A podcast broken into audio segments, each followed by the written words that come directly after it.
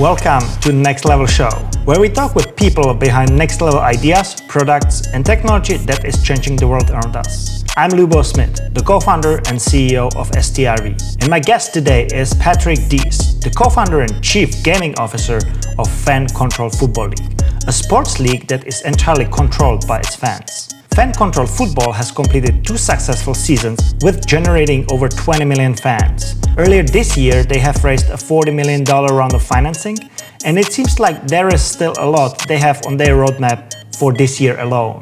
It was my true pleasure chatting with Patrick, who is a passionate gamer building a futuristic sports empire with his team.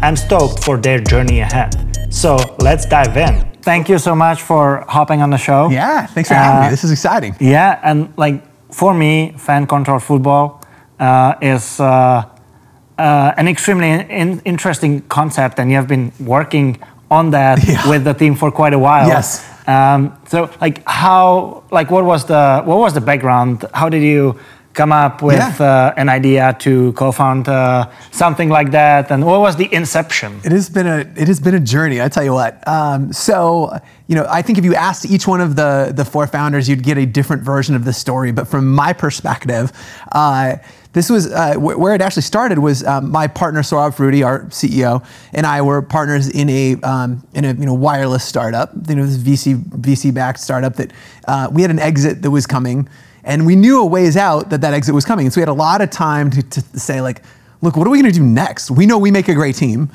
what do what do we want to do? Because we kind of Forrest Gumped our way into this. Uh, this, this- we saw an opportunity in the wireless space, but it's like nobody wakes up in the morning and says, "Let's build a wireless trade-in program." You know what I mean? It was it was a great business, and we like we loved building things, but like this is our next our chance to build something that we like loved, and so.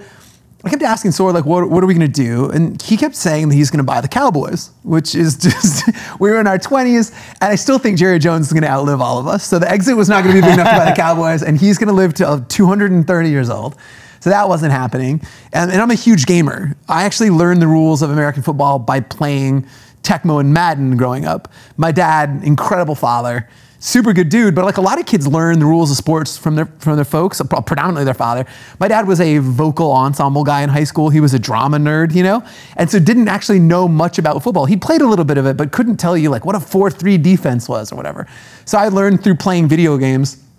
And then on Sunday, I would sit on the couch and I'd watch football with my dad, and I would tell him, "Dad, Dad, this is a four-three defense," and he would like, you know, pretend to care. You know, he just wanted to hang out with his kid. Um, so for me, that that act of real-time play calling, that lean-forward experience, has always been part of sports for me. So it's you know, we're not buying the Cowboys.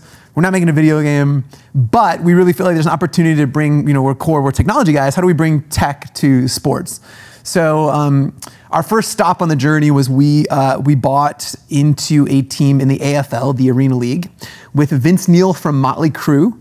Um, another time over a lot of drinks, I'll just tell you uh, some crazy stories about that guy, man. Uh, I wanna just- hear that. I just dumpster fire of a human being. It was a very tough partnership. Um, and what we actually took away from that, um, don't get me wrong, incredibly cool to own a football team. Like it's wild. To, again, especially with a rock star.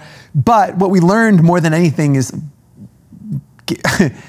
be in good partnerships and then also like that, how fundamentally broken that model was i mean again we're like startup guys and all we kept looking at this afl was like how just just bleeds cash everywhere it was not lean at all in a way that like made no sense to us as a business and so so we decided, look, we really need to go all in on this, and this, you know, that we started going, uh, started thinking through what is this fan-run concept.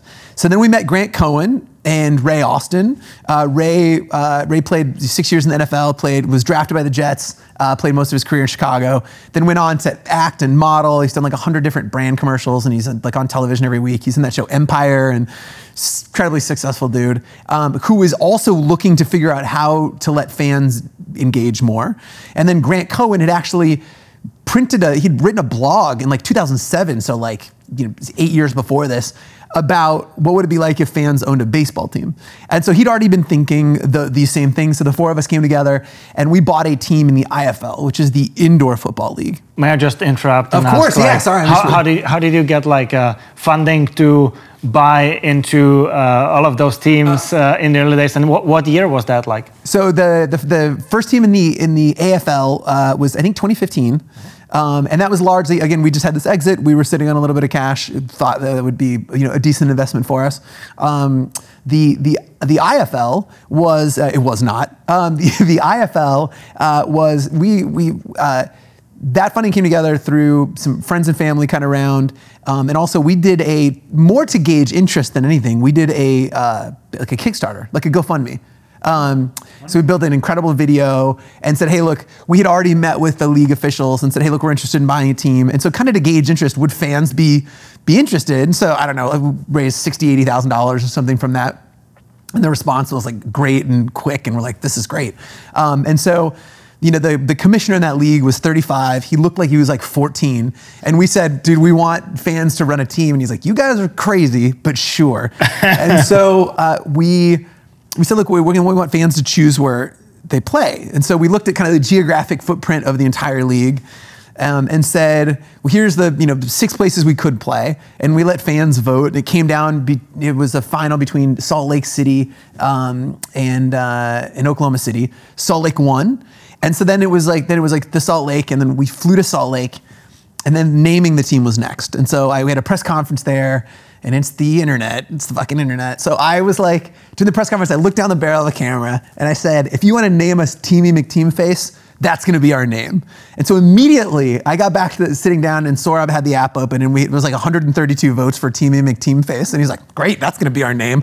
we were very, uh, we were almost named that. And I'm kind of bummed that we're not because the merch would have been incredible.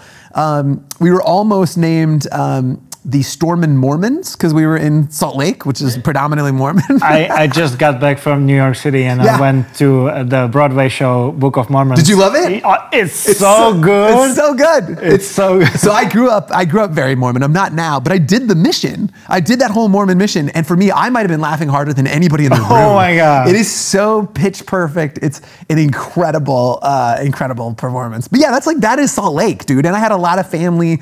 You know, still still up in Salt Lake, and so uh, one of the names was Stormin' Mormons, which I think is the funniest name ever. And then I voted for Stormin' Mormons. I thought it was pretty funny. Um, last second, they ended up being called the Screaming Eagles. I have a bunch of merch here I have to give you. Remind me, don't let you go home without some fan control football merch. Um, but uh, they named it the Screaming Eagles because it was a military base. It was like the 143rd Screaming Eagles, and there was this like big push, and it won barely beating out Stormin' Mormons. Um, but then fans ran the team. They like that we live streamed our interviews with coaches. We had like four different coaches, coaching options. Fans chose our coach. Um, then they voted on everything: the, the logo, the colors, the mascot. They voted on our cheerleaders, which interestingly enough was the highest counts of fraud.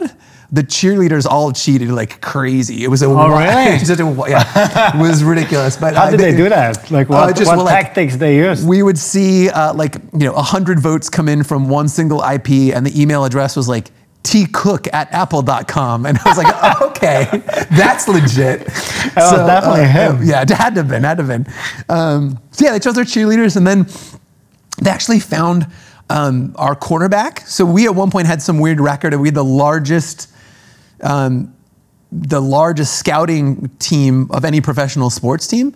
We had like 180 people who were paying us like five bucks a month, 10 bucks a month to go scout. We called it the virtual front office, and they would pay us a fee. We'd have meetings. We'd send them all business cards, so they were official coach, uh, official scouts, and then they would just like tr- troll YouTube and find all this great talent. So they found our quarterback, who ended up being uh, uh, player of the year in the league. wow. it was wild. That's, that's impressive.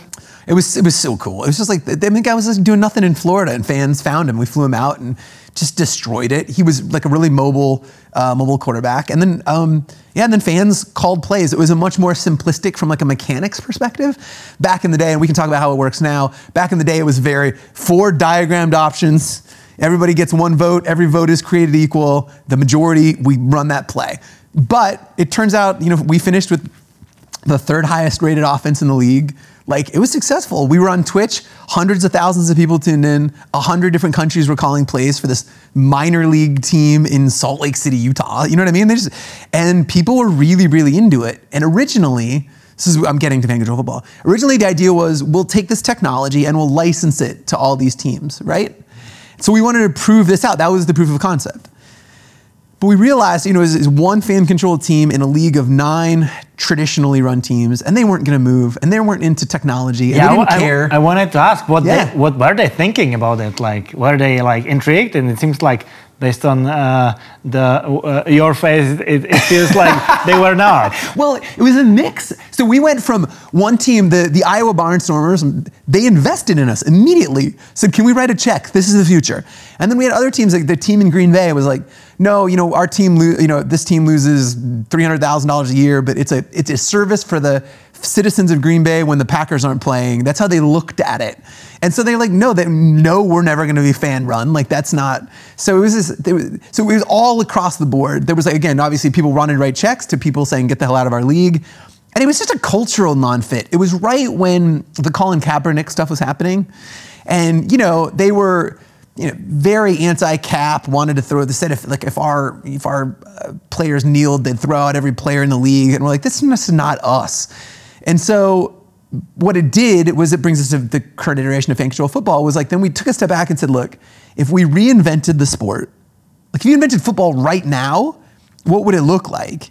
And I think that exercise was incredibly fun. And I think it would be a lot of what ended up being fan control football is that games are, you know, nobody's got three and a half hours to consume a, a game. But, you know, like games should be like an hour, an hour 15 running clock. Games should really move, should be high fat, you know, high powered. It should be this lean forward experience where fans call plays and then are rewarded, uh, you know, for competing against each other.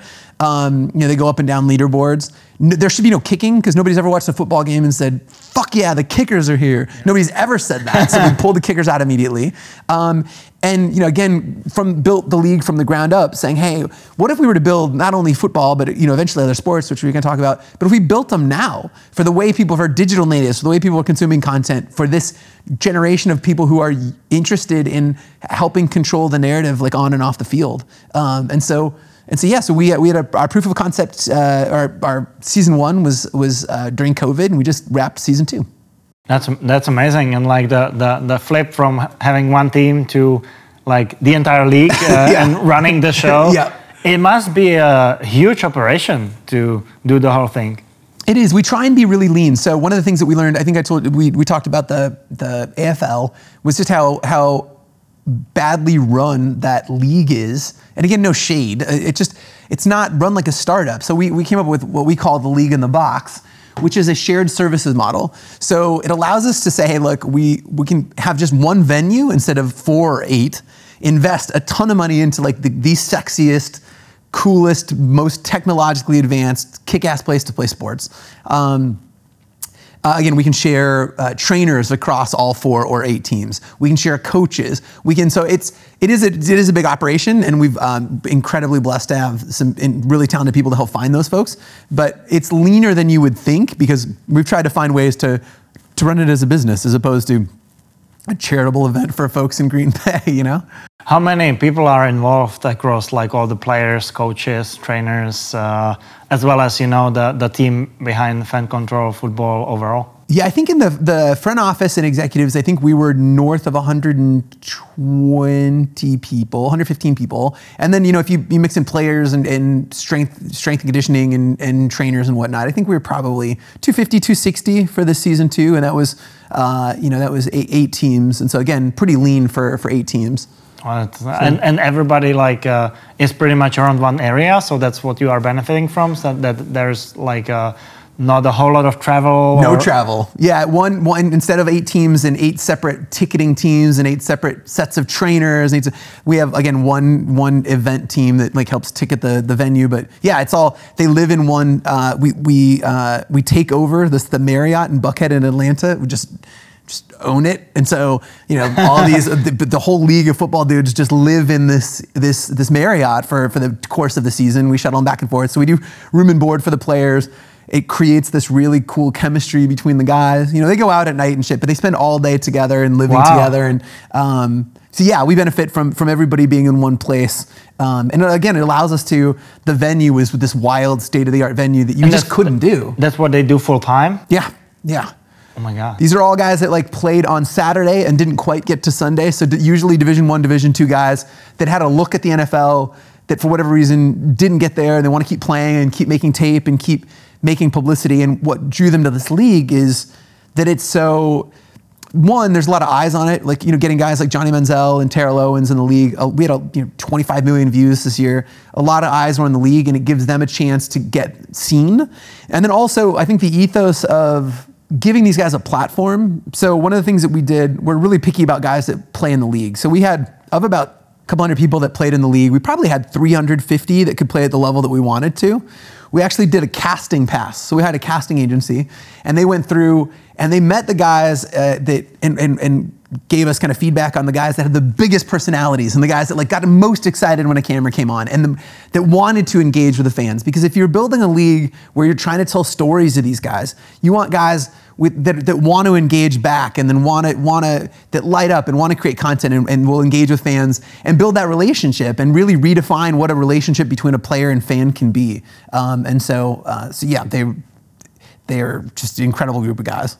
It's like to me, it feels so innovative and like uh, cutting Thanks, edge. Man. That's that's amazing. How, how, long is one season? Uh, this season was nine. This uh, season two was nine weeks. Okay. Nine weeks on, so not an incredible amount of time. But still, like being like uh, you know concentrated. Yes. And like yeah, and they're there like they're a training camp too. So I think they're there. Uh, they're uh, they're there 13, 14 weeks, right? They got to learn the playbook and you know learn you know uh, learn each other and everything else and understand kind of the nuances of the the game because it is at core football. Guys all grow up playing seven on seven, but you know obviously some unique rules to, to our sport. So they spend a little while really getting used to how our game works. And how do you combine the digital element versus like uh, you know the in-person experience? Uh, yeah. Um, is I assume it's like heavily uh, focused towards digital, yeah. but uh, with some in-person. Uh... Yeah, yeah. The in-person stuff is really more for like atmosphere, right? Like we want to give the guys like some a, a, like an awesome place to play in front of people who are like screaming, so a real intimate experience.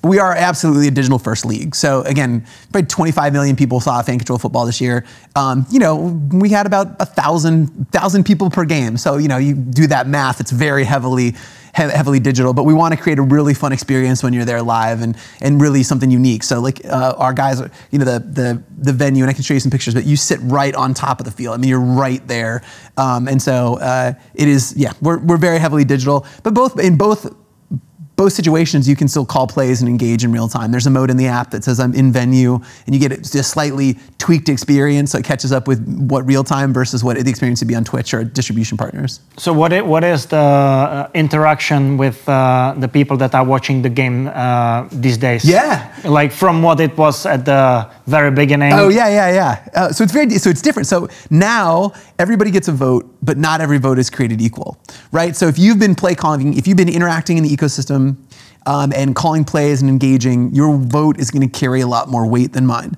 So every time you vote, every time you do anything, you earn what we call fan IQ. It's like XP in a video game, and you level up. Yeah. So you level as you gain levels, your vote carries a lot more weight than people who, uh, who who haven't been leveling up and whatnot. And so we want it to be really accessible. So you earn fan IQ for participating, but then you also earn there's a level of mastery in play calling. So if you successful, call a successful play, you earn a lot of fan IQ.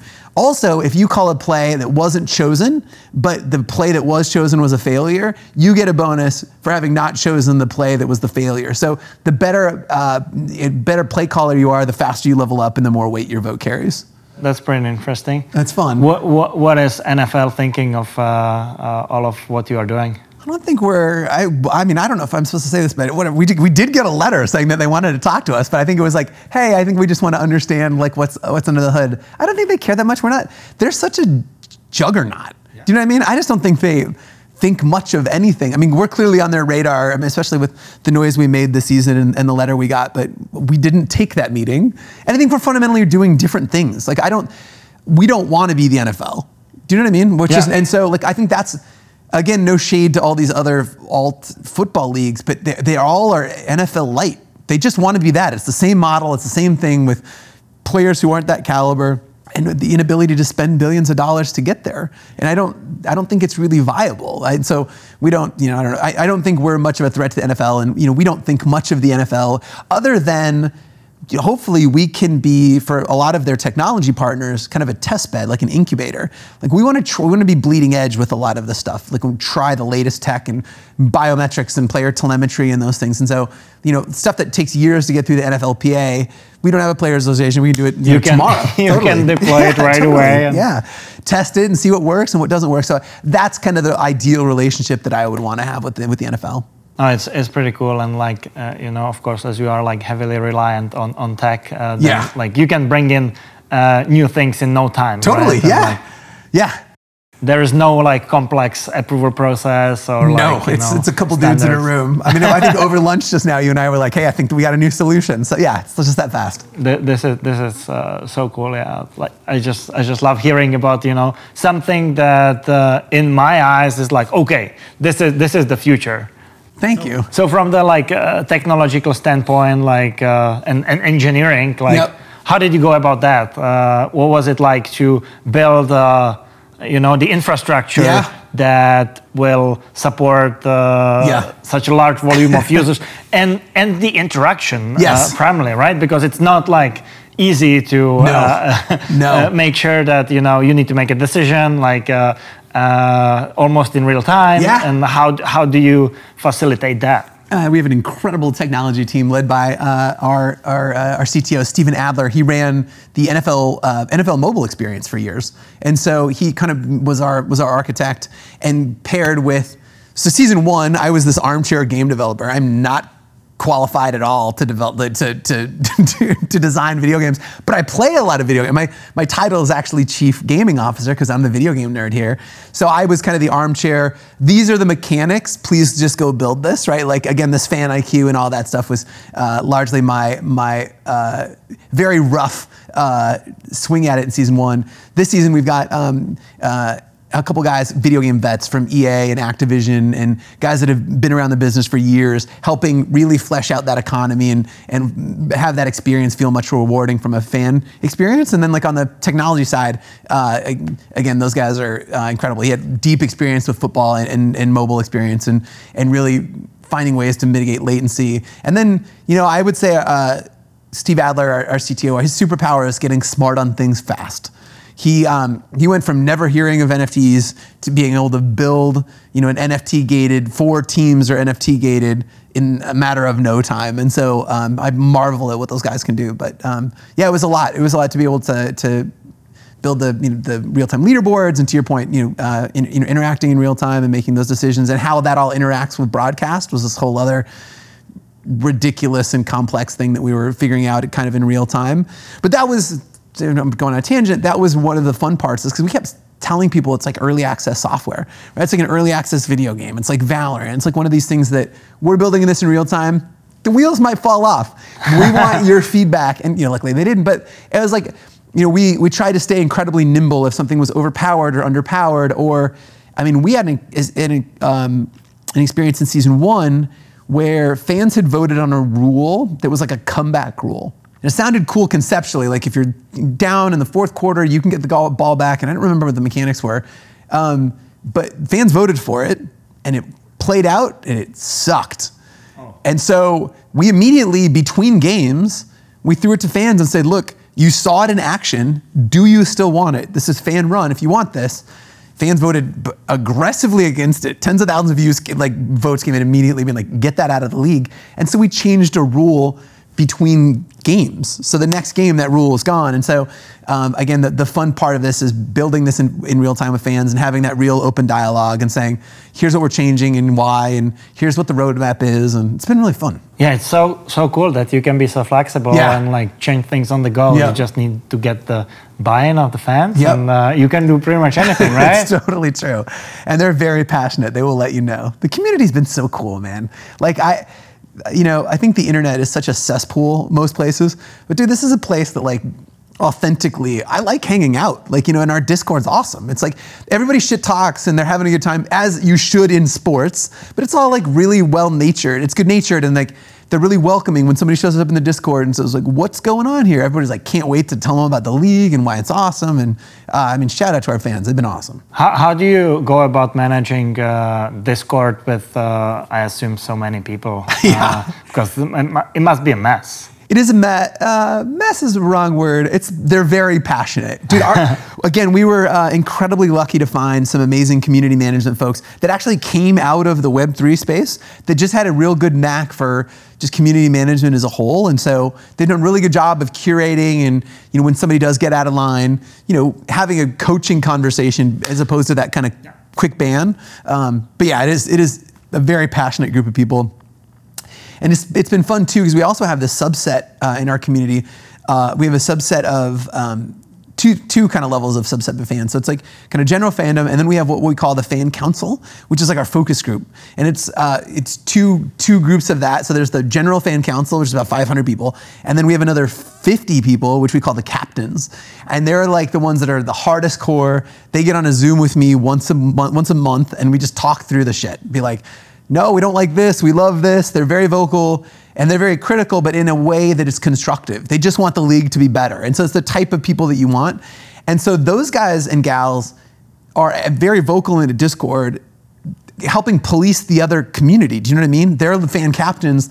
They're like, so we have kind of this 50 kind of community managers that are out keeping other people in line and helping it be like a really good place. And so we've got a great community leader, but also we've got, you know, big shout out to the fan captains. They're awesome. So you have a, a group of like the, the biggest fans yep. and you can bounce uh, ideas uh, with them and, yeah. and everything. We take all of the, so yeah, they're like our focus group. So we take stakeholders from all different parts of the business, give us a list of questions of stuff they want to know. So like sponsorship, product, you know, technology, uh, merch, all those guys that want they want to know what fans think of things or whatever. They give us a list of questions.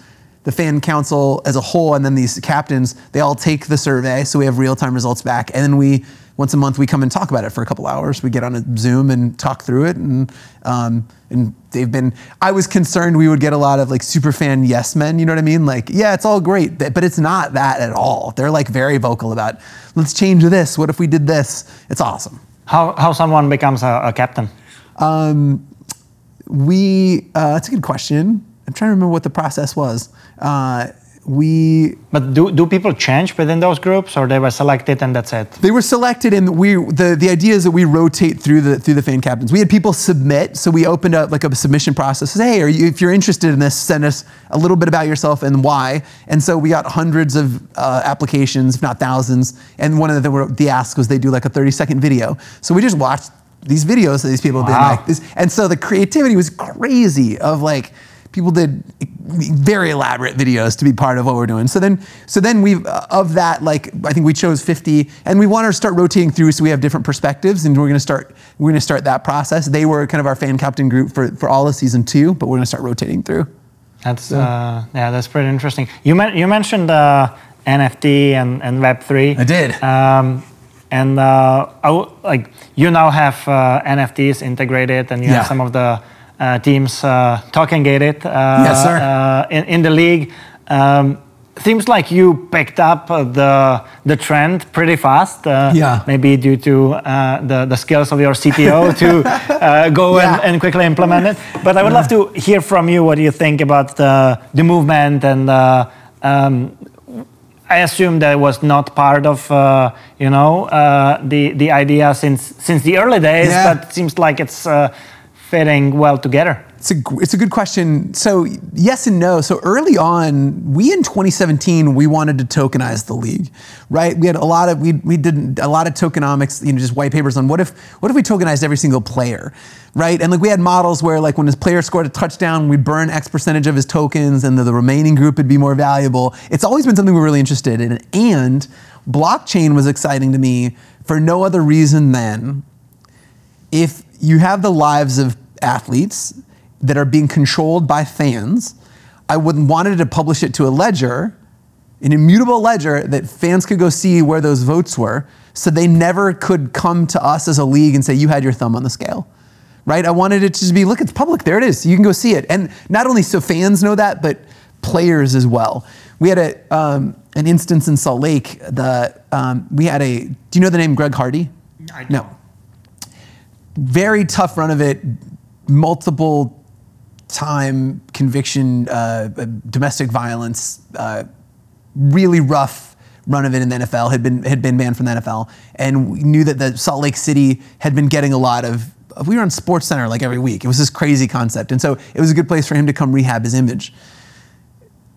He would have been the best player in the league immediately, and also that's a potentially pretty toxic element to add to the league. And so the four of us were in a room and we were going back and forth about it. We're like, I, I, what do you like? What do, what do we even do here? And we really split. And we said, well, let's open this up to fans because if the fans want him and are willing to roll the dice and see what that does to the locker room, then we go with it. So we opened up to fans, which was a PR.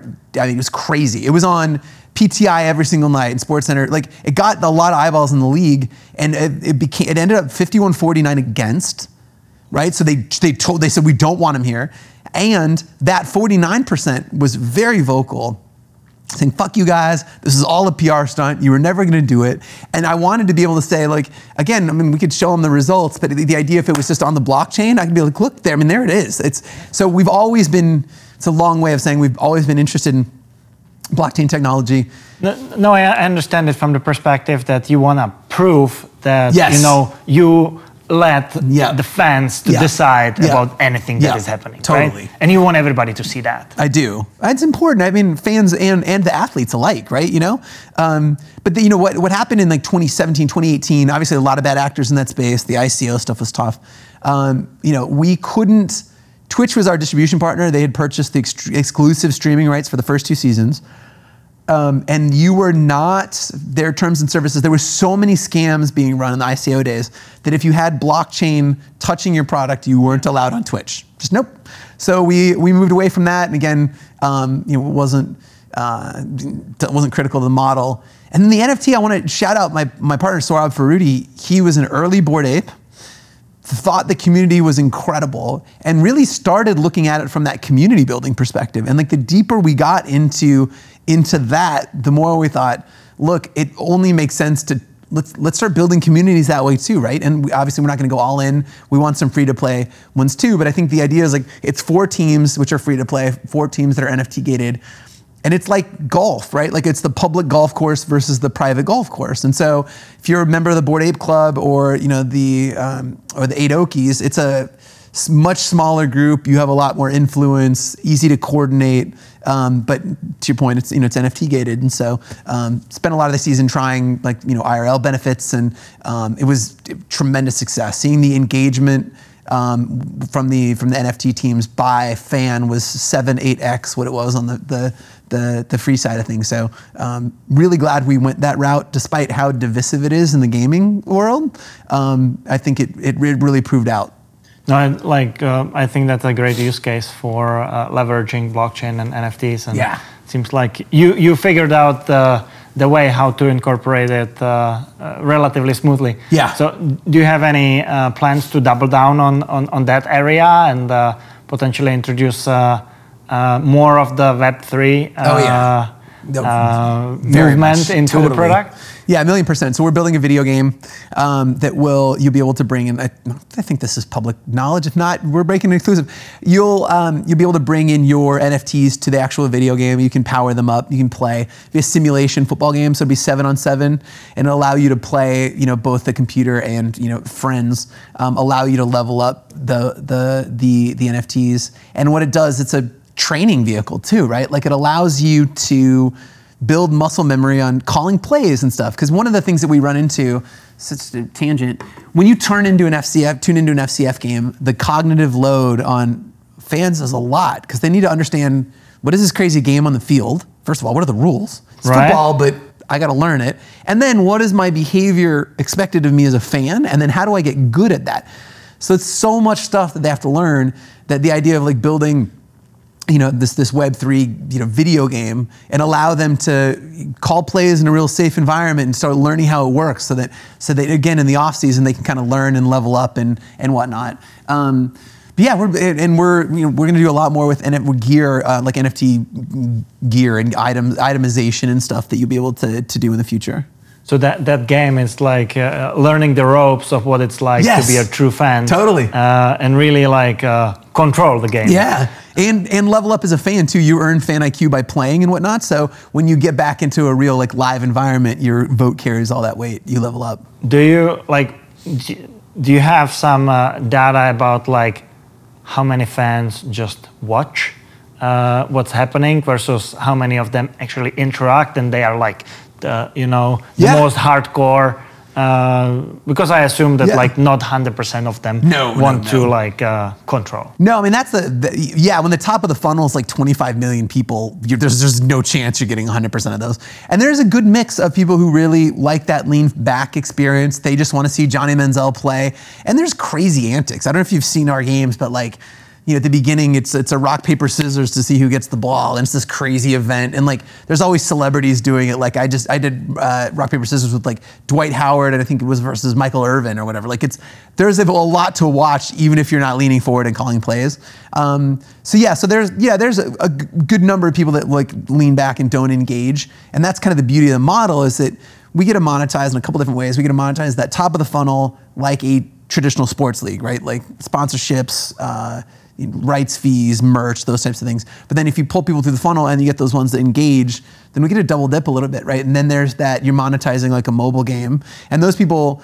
Um, what we've seen from a data perspective is, you know, nobody calls one play, right? You either don't call, or if you call a play, you call 67. There's no middle ground, you know. And so, like, um, it's been interesting to see that once we can get people understanding that hook and what it's like, and especially when you call a play and it's like a touchdown, that that hit of dopamine is really fun. You're like, oh my god, I just called that. And um, this season we introduced an AR overlay, so fans would call the play, and then we'd line up and it would look like Madden, and on the field we would draw the play. We'd say, this is what's coming, so watch it. Wow. This is where it's going, and then you'd see it go, and it was really it was it was fun. And so, the more we can do, the, find those things to get fans engaged and understand that they can actually affect what's happening on the field. Um, you know, I think the, the more successful we're going to be in getting them, uh, you know, to call plays and lean forward. It seems like all you know is going extremely well. And uh, earlier this year, you raised uh, forty million dollar. Series A. Yes, sir. Um, and like, what were the biggest obstacles to you know get through this? Because I Yeah. uh, I assume there was not all like uh, Yeah. uh, you know uh, a smooth ride. No, especially early on. I think um, I think a lot of the obstacles. It's been nice after season one to come into the Series A. We could point back to point back to season one and say that, but we want to pour gasoline on it. That's super easy for an investor to understand, a ca- capital allocator to say, "Oh, okay, I get that." What was tough was a seed round. We raised a you know uh, twenty million dollar seed round um, that. Uh, that was based on a PowerPoint presentation. You know what I mean? It's like, hey, this is what we plan to do based by three guys who've been had successful exits and were venture-backed companies, but zero sports background. And then one guy that played in the league for like six years. Do you know what I mean? Like it wasn't exactly, um, you know. And again, we had a good track record as a founding team, but it was like still. Okay, you guys are going to change sports, and so it was a. It required a lot because, it, again, from concept drawings to like what showed up on the field, it's just a I mean, it was, it was remarkably close, but it required a lot. And I'm grateful Lightspeed Venture Partners led our Series A, and because uh, you know um, Jeremy Liew over there really believed not only in the team but got the concept immediately. And so it was. It, it took a while to find that right fit, especially for a lead and kind of the the uh, you know the the the the seed investors. I think, and then the Series A was led by Animoca, uh, Animoca Brands and Delphi Digital, um, and they immediately both groups. Yat from Animoca immediately got the vision, understood it, could not have been more supportive. Um, those guys, yeah, they both just really get what we're doing. So that was a, I want to say, it took us a while to get to the right partners, but once we found those people, it was, it's been interesting, you know, in, in raising capital over the years. This is unlike stuff that I've done before where you know within five minutes. Like people either get it or they don't. And so we'll leave, and even if people express a lot of interest, you just never saw the light go on. We're like, there's no chance that we're working with those guys. Or, you know, again, they lean in three minutes in and like, holy shit, there's so much here. So, um, yeah, I think it was it, the a lot of the there's always obstacles. Raising money is always hard, um, but the it, it's been it's been a lot easier being able to point back to, boy, we have data and we had like a, a whole first season and like and people can visualize it a lot more. And how do you ensure to bring the level of quality in terms of production Yeah. to uh, you know uh, to where where it is today, so you can compare with like what the fans are actually used to, right? When it comes to streaming, Yeah, when yeah. it comes to just you know the selection of the athletes, because you want this to be fun, you Mm-hmm. want you know uh, this to be a, a great game of Yeah. skill. Yep. Uh, so um, and you you mentioned like you know. Uh, not not having uh, a lot of deep experience in this particular area. Yeah. So and what, what I hear often from, from from people and from from founders that like you know when they're pitching something, there is always like you know the investors they will always find a hole in your plan. It's like Yeah. yeah you are building a game and you don't have like so you don't have like a, a gaming experience or Mm-hmm, like a, Yeah. There, there is there is always like some something that you know they can find. But what I'm curious about, how did you like manage to bring uh, such a high level of quality on all levels? Oh. Uh, first of all, thank you. It's kind of you to say. Um, it's been a process we've been feeling out. You're a founder. You understand what that what that looks like. I think we get. Um, we partnered with some great people. So Crazy Legs Productions is our production partner, and like everybody, we talked to several groups, they not only got it immediately, but he wanted to write a check. He's like, "Can I participate in the round? Like, I, I believe in this." And you can't ask much more from a partner.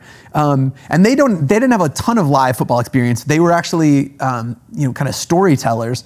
But I think we had done a pr- pretty good job of having a really clear vision of what we wanted the production to look like. And it being different than traditional sports broadcasts. Like, again, things like, okay, for example, um, I always say it, it's Madden in real life, right? Like, that's my background. I like, I wanted to feel like Madden. I wanted to be accessible to somebody who's played a lot of Madden. So to do that, I, you know, a little bit of homework. You know, we need a drone and like a, you know, um, uh, kind of a, a sky cam, kind of um, spider cam, sorry, to follow the play, and that's going to be the hero cam. And so, like again, we dictated a lot of this. Like I didn't want it to feel like a traditional broadcast, but in, and and so you know we.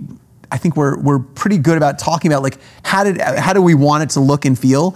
So it's not a one to one. I don't want this to be NFL NFL looking, but I want it to be like you know high quality. So um, yeah, we had like we did cra- crazy things. Like I think we told you we talked about the AR uh, um, overlay on the field, so you know where the play is going. A lot of it was shot by drone, um, which uh, if you think about it, we're the only sports league on the planet that knows where the play should develop.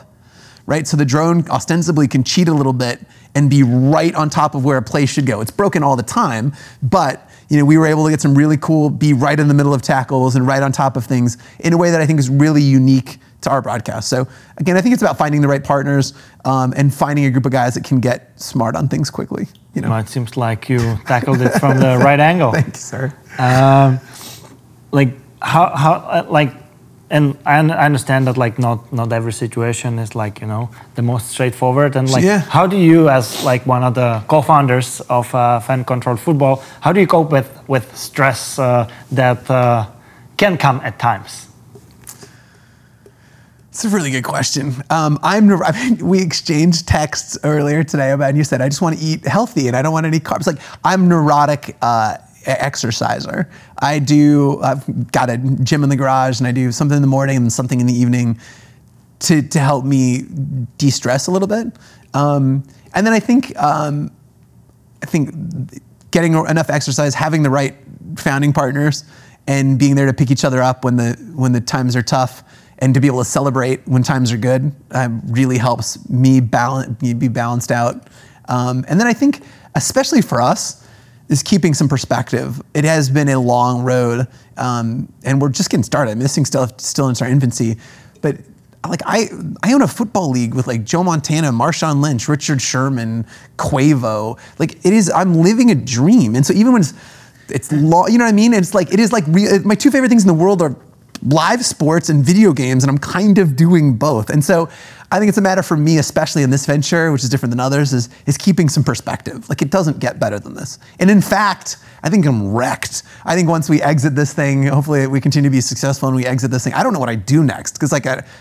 I don't have no idea if like I'm, I'm building something with my really good friends, doing something I love. So that that constant reminder of like, hey, uh, that this is a wild thing. What can get better than like you know uh, building something uh, very successful with your friends? Yeah, no, I agree. Uh, I mean, you're in the enjoying boat. it. Yeah, totally. So yeah, we It's- saw eye on that really quickly. It's all about having fun. Yeah, Uh, yeah.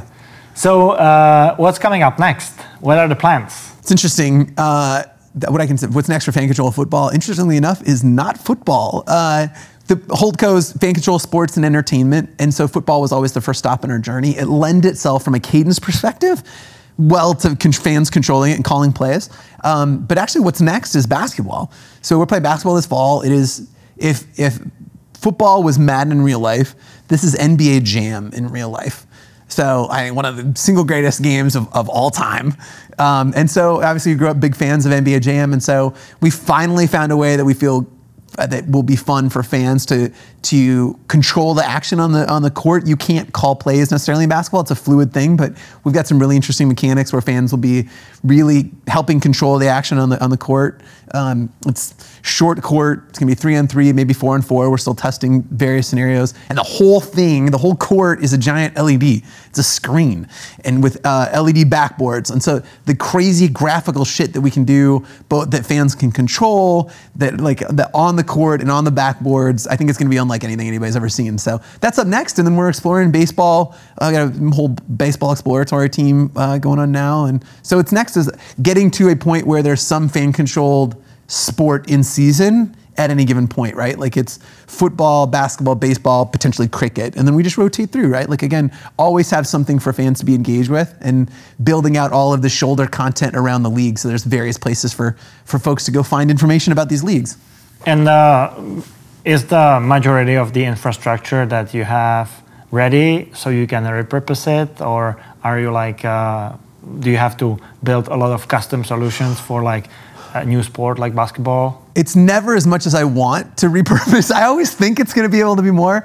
Um, but yeah, I think every sport's going to be a little nuanced. But again, our back end is really pretty modular. So we were talking a little bit earlier. We're we're rebuilding a lot of what we did for football, but in Unity, which is going to give us an increased flexibility for kind of all sports going forward, uh, managing stats and player telemetry and all this cool shit um, in Unity. But yeah, a good percentage of it we can. All of the the voting and uh, the leaderboards and, and all of the broadcast tech that we've built is able to be repurposed. So thank God. And how long does it take to actually uh, put the teams together and uh, make sure that you know you get uh, all the players and like We're gonna it- find it's, out. It's it's it's it's a huge undertaking. We're going to it? find out. I'm in Vegas in two weeks. We're going to the summer league. Uh, what I can tell you is we've got some.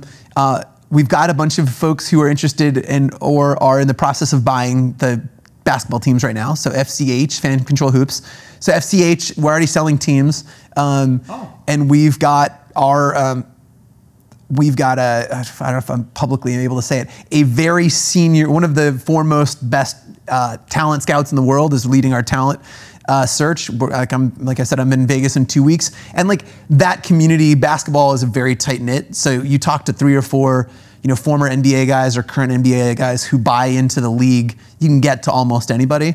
Um, and so that's coming together quickly. It's a lot easier from a sheer numbers perspective than football. Because, you know, on, on a basketball team, we need uh, eight, nine guys.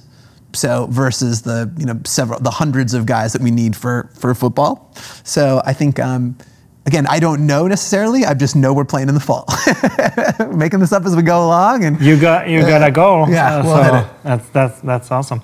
And like uh, yeah, that that like the whole whole thing of like uh, going into basketball that uh, that to me is like very inspiring and like I, I love how you are like hustling hard uh, to, to to get there. Yeah. Do you ultimately see a huge overlap in terms of uh, fans of football and basketball, or do you feel like it's it's tackling a different uh, uh, demographic?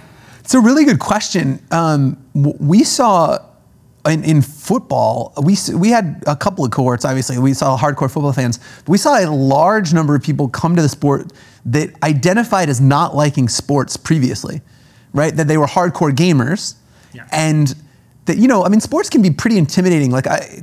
I've got a bunch of friends who just game and don't like sports, and I've got a bunch of friends who are really into sports and don't game, and those worlds almost never overlap. And I think it's because they're they're not accessible. Like if you wanted to be a Lakers fan right now, there's a ton of shit that you kind of have to know and like years of legacy and all this stuff. It's not really accessible. And I think we provided a really good on ramp to like a lot of these gamers. So I think in that regard, there will be some overlap. But basketball is such an international sport, right? Like our conversations with international distribution partners, so many more people outside of the states are very interested in carrying our basketball league. And so I think if anything, this is going to skew a lot more international, uh, which is exciting to me, right? Because I think a lion's share of our our audience came from the states when it when it came to football, and there's just such like unlimited potential with basketball if we get this right.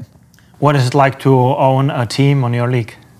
To own a team, I, I mean, like owning a sports team is like beachfront property, man. Like there's even, you know, we're not the NFL, but there's only so many professional football teams in the world. And so it's an easy pitch to go, to go Marshawn Lynch and be like, you interested in owning a football team? And he's like, where do I sign? You know what I mean? It's cool. It's, uh, I've had more crazy experiences in the past five years than I have, have had any right to. It's just, uh, just by nature of the, the, these, these guys and gals that are involved in this. So um, it's wild. It's a very, very fun experience. Is there is there a, a, notable moment in your career that you would like to share? You know, as a takeaway with uh, people listening to the podcast that they could that they could learn from. That maybe you would look uh, uh, now and say, okay, I, I, should have probably done that differently. Uh, is there should have done differently? Yeah. Oh, interesting. Not where I thought you were going with that. Um, should have done differently. Yeah, I mean, I think we spoke early about um, diligence and, and, partnerships. I mean, as a founder, you know, like, I mean, that is everything. Those part, those those partnerships, and I think when we jumped into this uh, arena league without any real diligence of understanding the model or anything, again, a little bit blinded by the fact that we were going to own a football team in Las Vegas with a rock star. That just sounded cool to a bunch of 20 year olds. That sounded awesome, and did very little diligence, and then on the league itself or the rest of the ownership group. And I think um, if I were to do that again, um, if things look too good to be true, they probably are um, in a lot of senses. Um, but I think the, you know the other thing I could say, I know you didn't ask for two, would be you can give three. No, I, I just um, I, w- I would say that the learning experience, especially with this process, has been um, stay in the game, find some ways. I, I think you know we we we've been all over the map, and we went through you know you know, we got incredibly lean early pandemic, uh, and it looked like uh, funding options were off the table. And um, you know, there's a moment when we had, um, you know, immediately early, you know, March 2020, when some groups passed and said that their um, their responsibility was to buoy portfolio companies. Um, the was was tough, um, but I think stay in it, stay in it.